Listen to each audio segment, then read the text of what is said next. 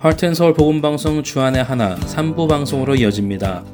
주안의 하나 3부에서는 예수님 안에 거하며 사는 삶이 어떤 것인지 함께 알아가 보는 프로그램 포도나무와 가지와 옛 고전 설교를 나누어 보는 시간 성도들에게 그리고 성경을 한 장씩 읽어 나가며 지혜를 나누는 시간인 Let's Read the Bible이 준비되어 있습니다. 먼저 포도나무와 가지로 이어집니다.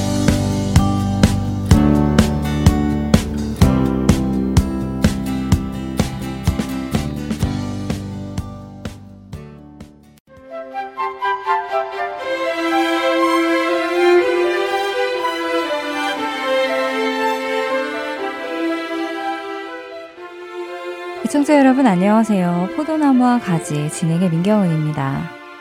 지난 시간 우리는 나아만 장군에 대해서 나누었습니다. 나아만 장군은 모든 것을 다 가진 자였지만 나병이라는 불치병이 있었지요. 이방인이었지만 하나님의 은혜로 나병의 고침을 받았습니다. 그러나 그의 이야기가 인상 깊은 이유는 아마도 나병이 치료되는 은혜를 받고 난 후에 보인 나아만 장군의 태도 때문일 것입니다. 나아만 장군은 병 나음 받은 것에 머무르지 않고 하나님께 감사드리며 앞으로 하나님만을 섬기겠다며 자신의 길에서 돌이켜 주의 길로 향했지요. 이런 마침표가 정확히 있는 한 인물의 스토리이기 때문에 인상이 깊은 것 같습니다. 신약에도 여러 상황의 나병 환자들이 등장합니다. 예수님께서 살아계셨던 그때 나병 환자들을 만나시기도 했는데요. 그중 누가복음 17장에는 나병 환자 10명이 등장합니다. 예수께서 예루살렘으로 가실 때에 사마리아와 갈릴리 사이로 지나가시다가 한 마을에 들어가시니 나병 환자 10명이 예수를 만나 멀리 서서 소리를 높여 이르되 예수 선생님이여 우리를 불쌍히 여기소서 하거늘 보시고 이르시되 가서 제사장들에게 너희 몸을 보이라 하셨더니 그들이 가다가 깨끗함을 받은지라 누가복음 17장 11절부터 14절까지의 말씀입니다. 그 10명은 소리 높여 예수님의 은혜를 사모했지요. 그리고는 예수님의 은혜로 길을 가는 중에 깨끗함을 받았습니다. 그 후 그들의 태도는 어떠했나요? 그 중에 한 사람이 자기가 나은 것을 보고 큰 소리로 하나님께 영광을 돌리며 돌아와 예수의 발 아래에 엎드려 감사하니 그는 사마리아 사람이라. 예수께서 대답하여 이르시되 열 사람이 다 깨끗함을 받지 아니하였느냐 그 아홉은 어디 있느냐 이 이방인 외에는 하나님께 영광을 돌리러 돌아온 자가 없느냐 하시고 그에게 이르시되 일어나 가라 내 믿음이 너를 구원하였느니라 하시더라. 같은 장 15절부터 19절의 말씀입니다. 한 사람만이 하나님께 영광을 돌리며 예수님께로 돌아왔습니다. 그리고는 감사 인사를 했지요.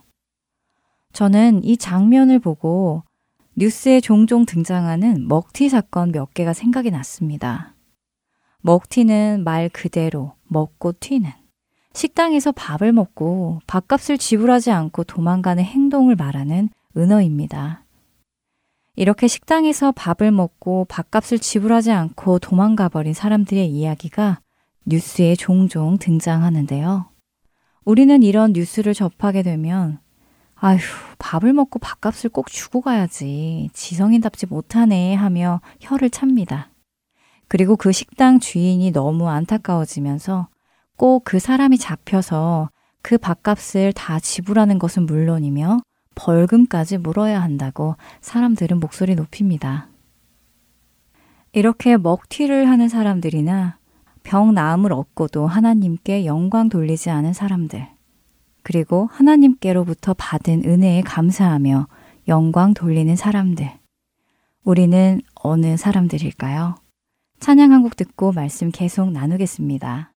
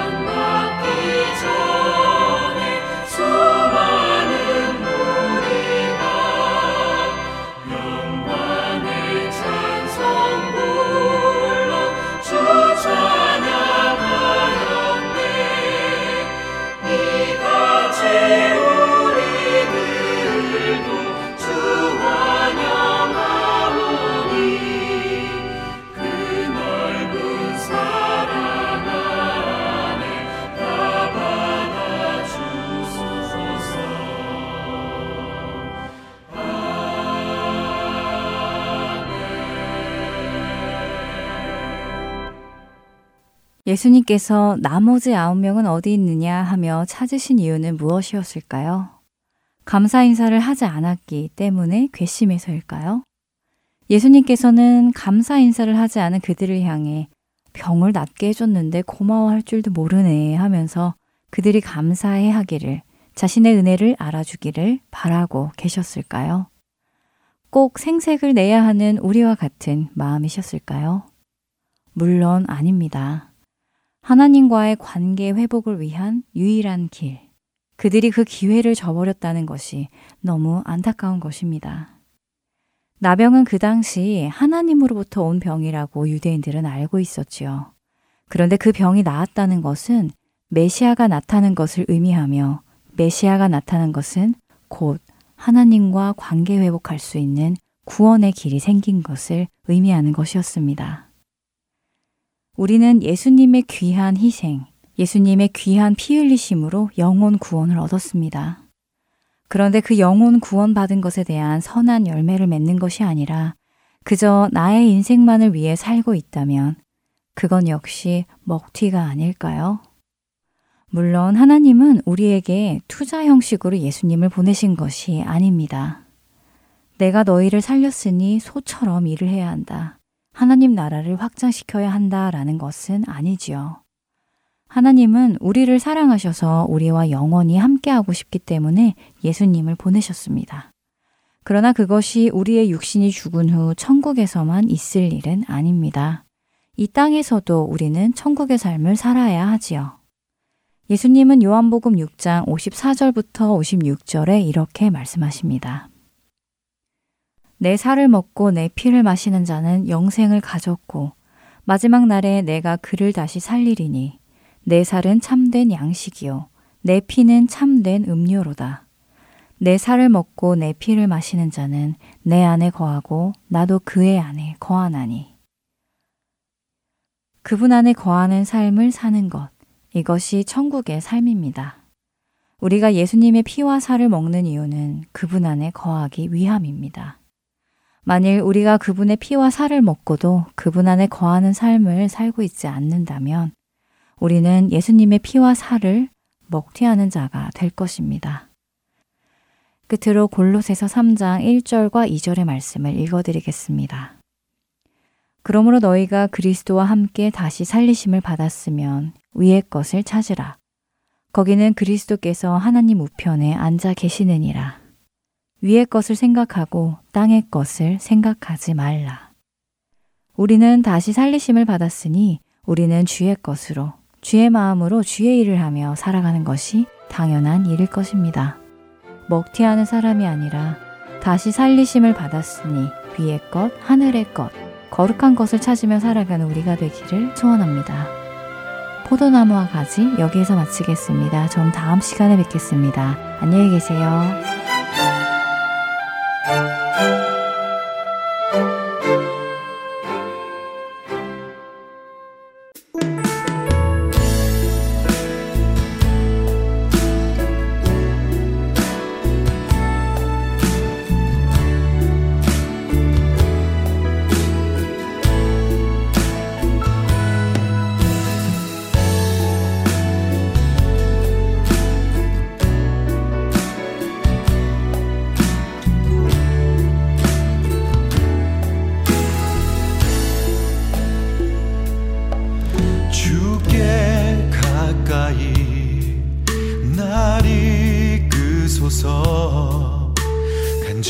온전히 주님만을 원합니다.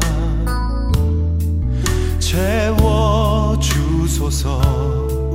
주의 사랑을 진정한 찬양 드릴 수 있도록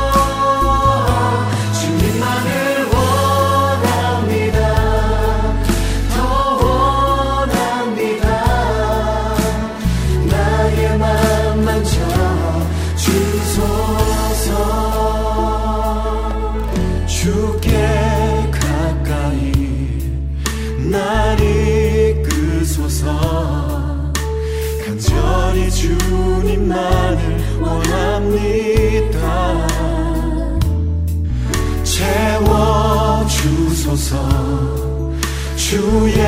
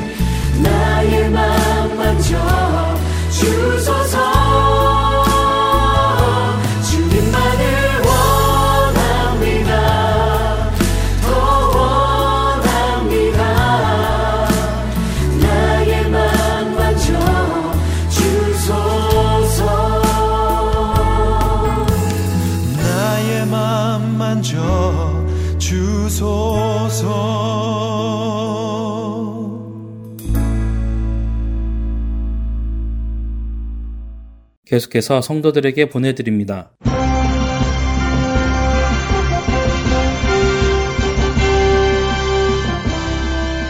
여러분 안녕하세요. 지난 시대 설교자들의 설교를 읽어드리는 성도들에게 진행해 권혁준입니다. 오늘은 1834년에 태어나 1892년에 소천한 영국 침례교 목사 찰스 스펄전의 설교 일부를 읽어드립니다. 그리스도께 나아간다는 것은 성경에서 자주 사용되는 개념입니다.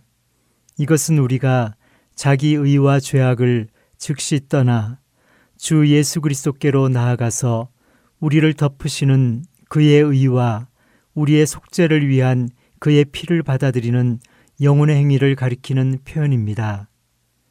그리스도께 나아감은 회개, 자기 부인, 주 예수 그리스도께 대한 믿음을 포함하지요. 여기에는 진리에 대한 믿음, 하나님을 향한 진지한 강구, 복음의 가르침에 대한 영혼의 복종, 그리고 구원의 시작 단계에서 영혼에 수반되는 모든 것을 포함합니다. 이것은 죄인의 구원을 위한 필수적인 일입니다. 그리스도께 나아가지 않고 자신의 원대로 행하거나 생각하는 사람은 아직 악독이 가득하며 불의에 매여 있는 것입니다. 그리스도께 나아감이 없으면 아직 거듭남도 없는 것입니다.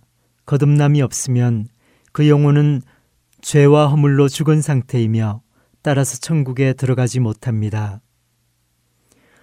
요한복음 6장 44절에 예수님은 나를 보내신 아버지께서 이끌지 아니하시면 아무도 내게 올 수 없다 라고 하십니다. 이 말씀은 사람이 육신의 결함이 있어서 하나님께 나가지 못한다는 말이 아닙니다. 또한 정신적 결함이 있어서 나가지 못한다는 말도 아닙니다. 우리는 육체적으로 예수님 앞으로 갈 수 있고 다른 사람의 말을 믿을 수 있듯이 그리스도께서 하신 말씀도 우리는 믿을 수 있습니다. 단순한 정신작용만으로도 살해에 대한 죄책감을 느끼듯이 죄에 대한 양심의 가책을 느낄 수 있고 야심을 품을 수 있듯이 하나님을 추구하려는 생각을 품을 수 있습니다. 만일 구원을 위해 정신적인 힘이 필요하다면 우리에게는 그런 힘이 충분히 있는 것입니다.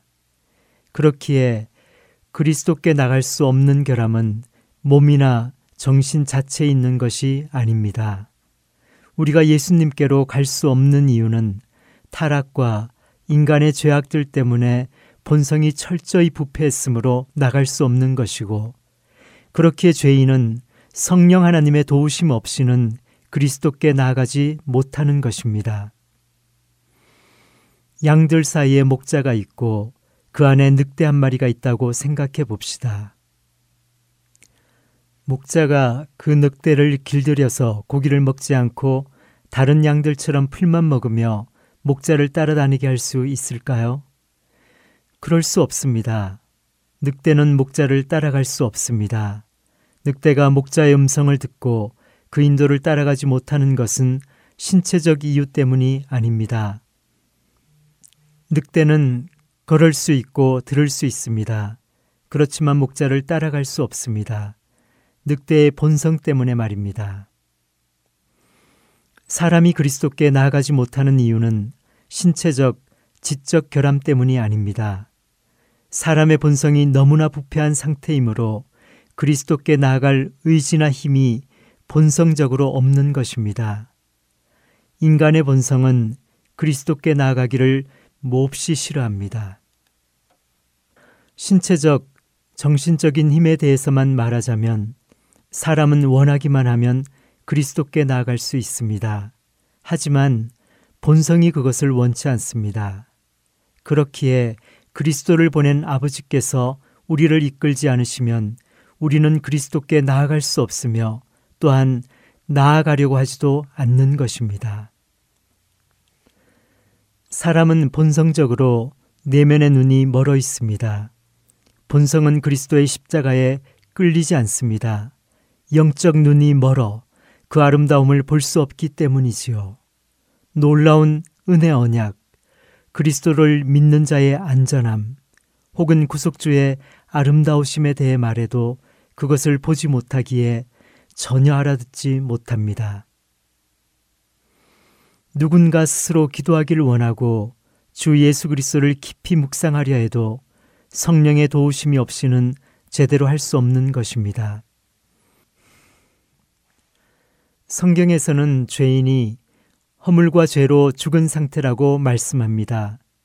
그런데 여기서 죽은 상태라는 말이 자신의 의지마저 없는 상태를 뜻할까요? 어떤 사람은 그렇게 말하기도 합니다. 시체에게는 의지가 없다.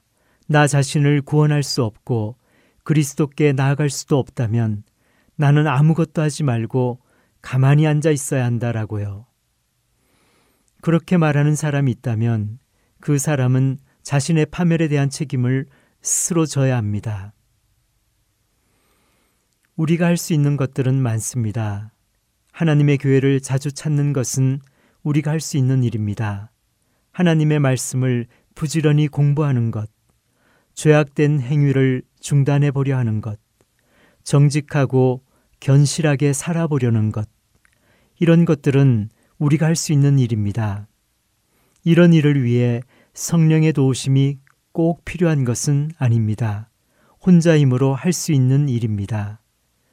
하지만 진정으로 그리스도께 나아가는 건 우리가 할 수 있는 일이 아닙니다. 먼저 성령에 의해 거듭나야만 가능한 일입니다. 그러나 그리스도께 나아갈 마음도 갖지 않고 의도적으로 하나님께 반역하는 삶을 살면서 힘이 없다는 핑계를 댈 수는 없는 것입니다. 그런 삶을 사는 건 힘이 없기 때문이 아니라 그의 심령이 강팍하기 때문입니다. 거짓말쟁이가 자신은 진실을 말할 힘이 없다고 이제까지 거짓말을 해왔으므로 그것을 그만둘 수 없다고 말한다고 해봅시다. 그것이 적절한 변명이겠습니까? 오래도록 음욕에 빠져 살아온 사람이 자신은 음욕에 사로잡혀 있어서 거기서 벗어날 수 없다고 말한다면 그것이 적절한 변명이 되겠습니까? 전혀 그렇지 않습니다. 자신이 너무 심각한 술주정뱅이여서 술집을 그냥 지나칠 수 없다고 말한다면 우리가 그 말을 너그럽게 인정해 줄 수 있겠습니까? 인정해 줄 수 없습니다. 왜냐하면 그는 악한 습성을 고치거나 억제할 마음을 아예 갖지 않기 때문입니다. 악행과 그 악행을 유발하는 것은 둘 다 죄의 뿌리에서 비롯되며 서로에 대한 핑계거리가 될 수 없습니다. 올바로 행하는 법을 지금 배우지 못하는 것은 지금까지 악하게 행하는 법만을 배워왔기 때문입니다. 따라서 가만히 앉아서 핑계만 대지 말고 과감히 떨치고 일어나야 하는 것입니다. 그렇게 하지 않으면 영원한 저주에 직면할 것입니다. 어떤 사람은 이렇게 말합니다. 그러면 나의 종교는 어떻게 되나요? 나는 오랫동안 노력해 왔습니다. 그런데 이제 와서 사람이 자신을 구원하지 못한다는 말을 듣고 싶지 않아요. 나는 인내하면 내 자신을 구원할 수 있다고 믿어요. 만일 그렇지 않다면 나는 그 모든 것을 포기하고 다시 시작해야 합니다. 라고요. 그러나 다시 시작하는 것이 복된 일입니다. 왜냐하면 그 사람이 지금껏 해온 일은 모래 위에 집을 짓는 일이었기 때문입니다. 자신의 힘을 기초로 삼는 종교는 하나님의 심판을 견디지 못합니다. 영원으로부터 온 것 외에는 그 무엇도 영원까지 지속되지 않습니다. 만일 영원하신 하나님이 우리 심령 속에 선한 일을 행하지 않으신다면 우리가 행하는 모든 일의 실체가 마지막 심판날에 밝히 드러날 것입니다. 교회에 가거나 예배에 참석하거나 주의를 잘 지키거나 혹은 기도 생활을 준수하는 것 모두 헛됩니다. 이웃 사람들에게 정직하며 좋은 평판을 얻는 것 역시 모두 헛됩니다. 이런 것들에 의지하여 구원을 기대하는 건 허망한 소망일 뿐입니다. 하지만 그런 노력이 필요합니다. 정직해야 하고 주의를 지속적으로 지키며 가능한 한 성결하게 살아야 합니다. 이런 노력을 폄하하는 것이 아닙니다. 다만 그런 것들만 의지해서는 안 된다는 말입니다. 영적인 하늘나라는 영적 사람들에 의해 상속되어야 하며 그것을 위한 준비는 하나님의 성령에 의해 행해져야 합니다. 또 어떤 사람은 내게 이렇게 말합니다. 나는 나 자신의 선택에 따라 회개하며 믿을 수 있다는 설교를 들었고 차일피일 미루고 있을 뿐입니다. 언젠가 주여 저를 불쌍히 여기소서 라고 말하며 믿기만 하면 나는 구원받을 수 있다고 생각했죠. 그런데 당신은 그 모든 소망을 앗아가려 하네요. 갑자기 무척 두려워집니다. 라고요. 이 사람과 같은 반응은 사실 내가 바랬던 반응입니다. 나는 그가 그런 감정을 더 뼈저리게 느낄 수 있기를 기도합니다. 스스로 자신을 구원할 소망이 전혀 없을 때 하나님이 그를 구원하기 시작하실 것이기에 그렇습니다. 그가 저는 그리스도께 나갈 수 없습니다. 주여, 저를 이끄소서, 도와주소서 하고 간구할 때 나는 기뻐할 것입니다. 비록 그렇게 할 힘은 없으나 그렇게 하고자 하는 의지가 있는 자의 마음 속에는 은혜가 자리 잡기 시작하며 하나님이 그를 떠나지 않으실 것이기에 그렇습니다. 우리의 구원이 전적으로 하나님의 손에 달려 있음을 기억합시다. 우리는 하나님께 범죄를 저질렀습니다. 만일 하나님이 우리를 징벌하고자 하신다면 우리는 징벌을 당할 수밖에 없습니다. 우리는 하나님의 진노를 받아 마땅합니다. 만일 하나님이 진노의 소낙비를 우리 머리에 쏟아붓고자 하신다면 우리는 그것을 돌이킬 수 없습니다. 반면에 만일 하나님이 당신을 구원코자 하신다면 하나님은 당신을 끝까지 구원하실 수 있습니다. 당신의 구원과 징벌이 당신이 노하시게 한 하나님께 전적으로 달려 있음을 기억하기 바랍니다. 그리고 더 이상 늦기 전에 두려워하며 떨리는 마음으로 하나님을 의지하기를 바랍니다.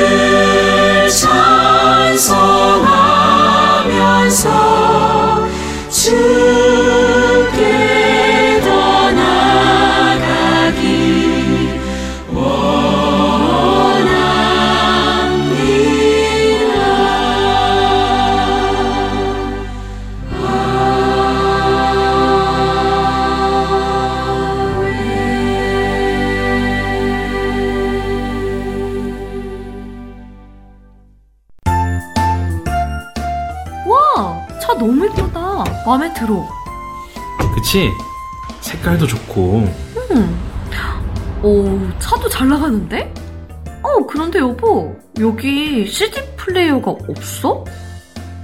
아, 정말 그러네. 요즘 나오는 차들은 CD 플레이어가 없나 봐. 어? 그러면 복음 방송 어떻게 듣지? 어떻게 듣긴 스마트폰으로 들으면 되지. 오, 스마트폰으로? 응. 여기 이렇게 블루투스를 연결하면 애청자 여러분 안녕하세요. 2023년 1월 나온다. 아, 이렇게 방송을 들을 수 있구나. 그러면 우선 방송국에 전화해서 CD는 취소하자. 응, 그러자. CD는 다른 분께 보내드려야지. 방송국 전화번호가 602. 새 차를 가지게 되면 기분 참 좋지요? 그런데 새 차를 샀는데 CD 플레이어가 없다며 당황스러움에 전화 주신 분들이 많이 계십니다. 시대가 변하는 만큼 음악이나 방송을 듣는 방법 또한 많이 바뀌어 가고 있는데요. 혹시 CD 플레이어가 없는 새 차를 사시게 되면 방송국으로 전화 주세요. CD 플레이어 외에도 하트앤 서울 복음 방송을 들을 수 있는 방법은 여러 가지가 있습니다. 카카오톡으로 듣거나 팟캐스트, 스마트폰 앱, 그리고 홈페이지 등 새 차에서 들으실 수 있는 방법을 안내해 드리겠습니다. 사무실 전화번호는 602-866-8999입니다.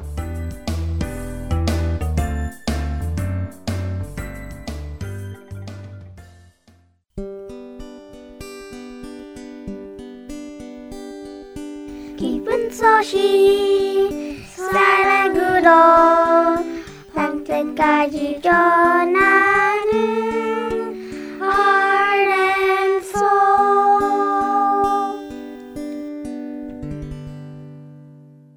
말씀을 묵상하는 시간 Let's Read the Bible로 이어드립니다.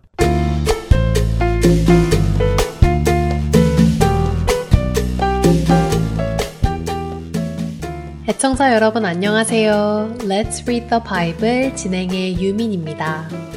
사도 바울의 사역을 시기하던 사람들 중에는 사도 바울의 사도권을 문제 삼는 사람들이 있었습니다. 예수님의 제자들과는 달리 사도 바울은 예수님이 살아계셨을 때에 예수님을 만나지 못했기 때문이지요. 그래서 이들은 사도 바울은 진정한 사도가 아니다 라며 사도 바울을 흠집내기 좋아했습니다. 고린도 교회의 성도들 중에는 이런 비방적 말을 듣고 사도 바울을 의심하는 사람들이 생겨나기도 했지요. 사도 바울은 흔들리는 성도들을 위해 고린도전서와 후서에 자신의 사도권에 대해 자세히 설명합니다. 오늘 읽을 고린도 후서 4장에서 사도 바울은 자신에게 주어진 사도의 사명을 어떤 마음가짐으로 감당해 나가는지 설명하지요. 비록 고난과 박해를 받아 마치 죽을 것만 같은 어려움을 겪어도 자신은 낙심하지 않으며 자신에게 주어진 사도의 사명을 감당해 나갈 수 있는 이유를 설명합니다. 그 이유는 무엇일까요? 고린도 후서 4장 전체를 읽어보시면 그 이유를 알 수 있을 것입니다. 그 중에서도 14절에 사도 바울은 이렇게 말씀하시지요. 주 예수를 다시 살리시니가 예수와 함께 우리도 다시 살리사 너희와 함께 그 앞에 서게 하실 줄을 아노라. 바울은 부활의 소망이 자신에게 있기에 이 모든 일을 감당할 수 있음을 고백합니다. 사실 바울의 삶은 세상의 관점에서 볼 때는 그리 좋아 보이는 삶은 아니었습니다. 늘 그를 반대하는 사람들에게 공격을 당하고 도망을 하기도 해야 하고 붙잡혀 매를 맞기도 하고 감옥에 갇히기도 하고 조롱을 받기도 하며 환영받지 못하는 삶을 살기에 세상의 관점에서 볼 때 바울은 실패자처럼 보였고 망한 사람처럼 보였습니다. 그러나 비록 세상의 관점에서 바울의 삶이 그렇게 보인다 하더라도 바울은 이 땅에 보이는 삶이 전부가 아니라 보이지 않는 곳의 삶, 곧 부활의 삶이 있음을 알기에 이 모든 일을 감당할 수 있었지요. 그래서 바울은 고린도후서 4장의 마지막 절을 이렇게 마무리합니다. 우리가 주목하는 것은 보이는 것이 아니요 보이지 않는 것이니 보이는 것은 잠깐이요, 보이지 않는 것은 영원함이라.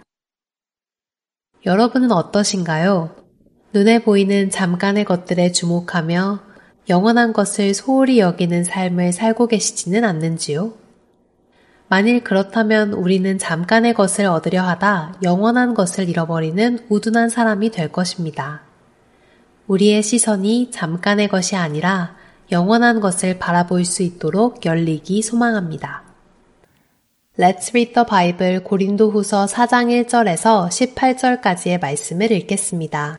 그러므로 우리가 이 직분을 받아 긍휼하심을 입은 대로 낙심하지 아니하고 이에 숨은 부끄러움의 일을 버리고 속임으로 행하지 아니하며 하나님의 말씀을 혼잡하게 하지 아니하고 오직 진리를 나타내므로 하나님 앞에서 각 사람의 양심에 대하여 스스로 추천하노라.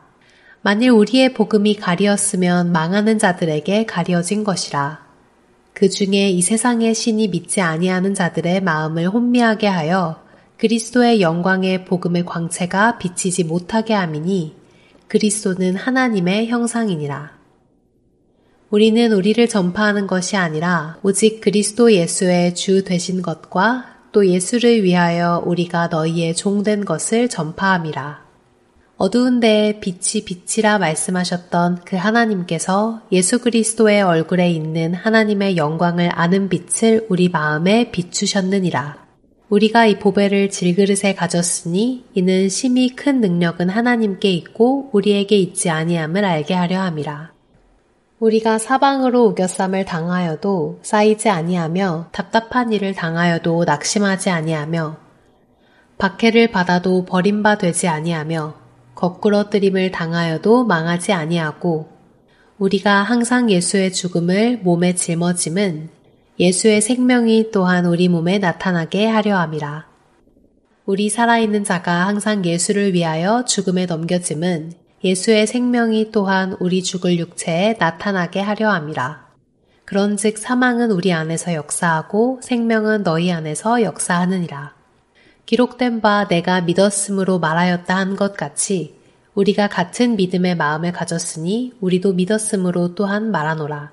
주 예수를 다시 살리시니가 예수와 함께 우리도 다시 살리사 너희와 함께 그 앞에 서게 하실 줄을 아노라.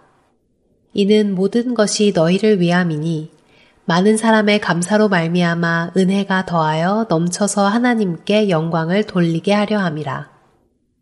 그러므로 우리가 낙심하지 아니하노니 우리의 겉사람은 낡아지나 우리의 속사람은 날로 새로워지도다. 우리가 잠시 받는 환난에 경한 것이 지극히 크고 영원한 영광에 중한 것을 우리에게 이루게 함이니 우리가 주목하는 것은 보이는 것이 아니요 보이지 않는 것이니 보이는 것은 잠깐이요 보이지 않는 것은 영원함이라. Let's Read the Bible 고린도 후서 4장 1절에서 18절까지의 말씀을 읽었습니다.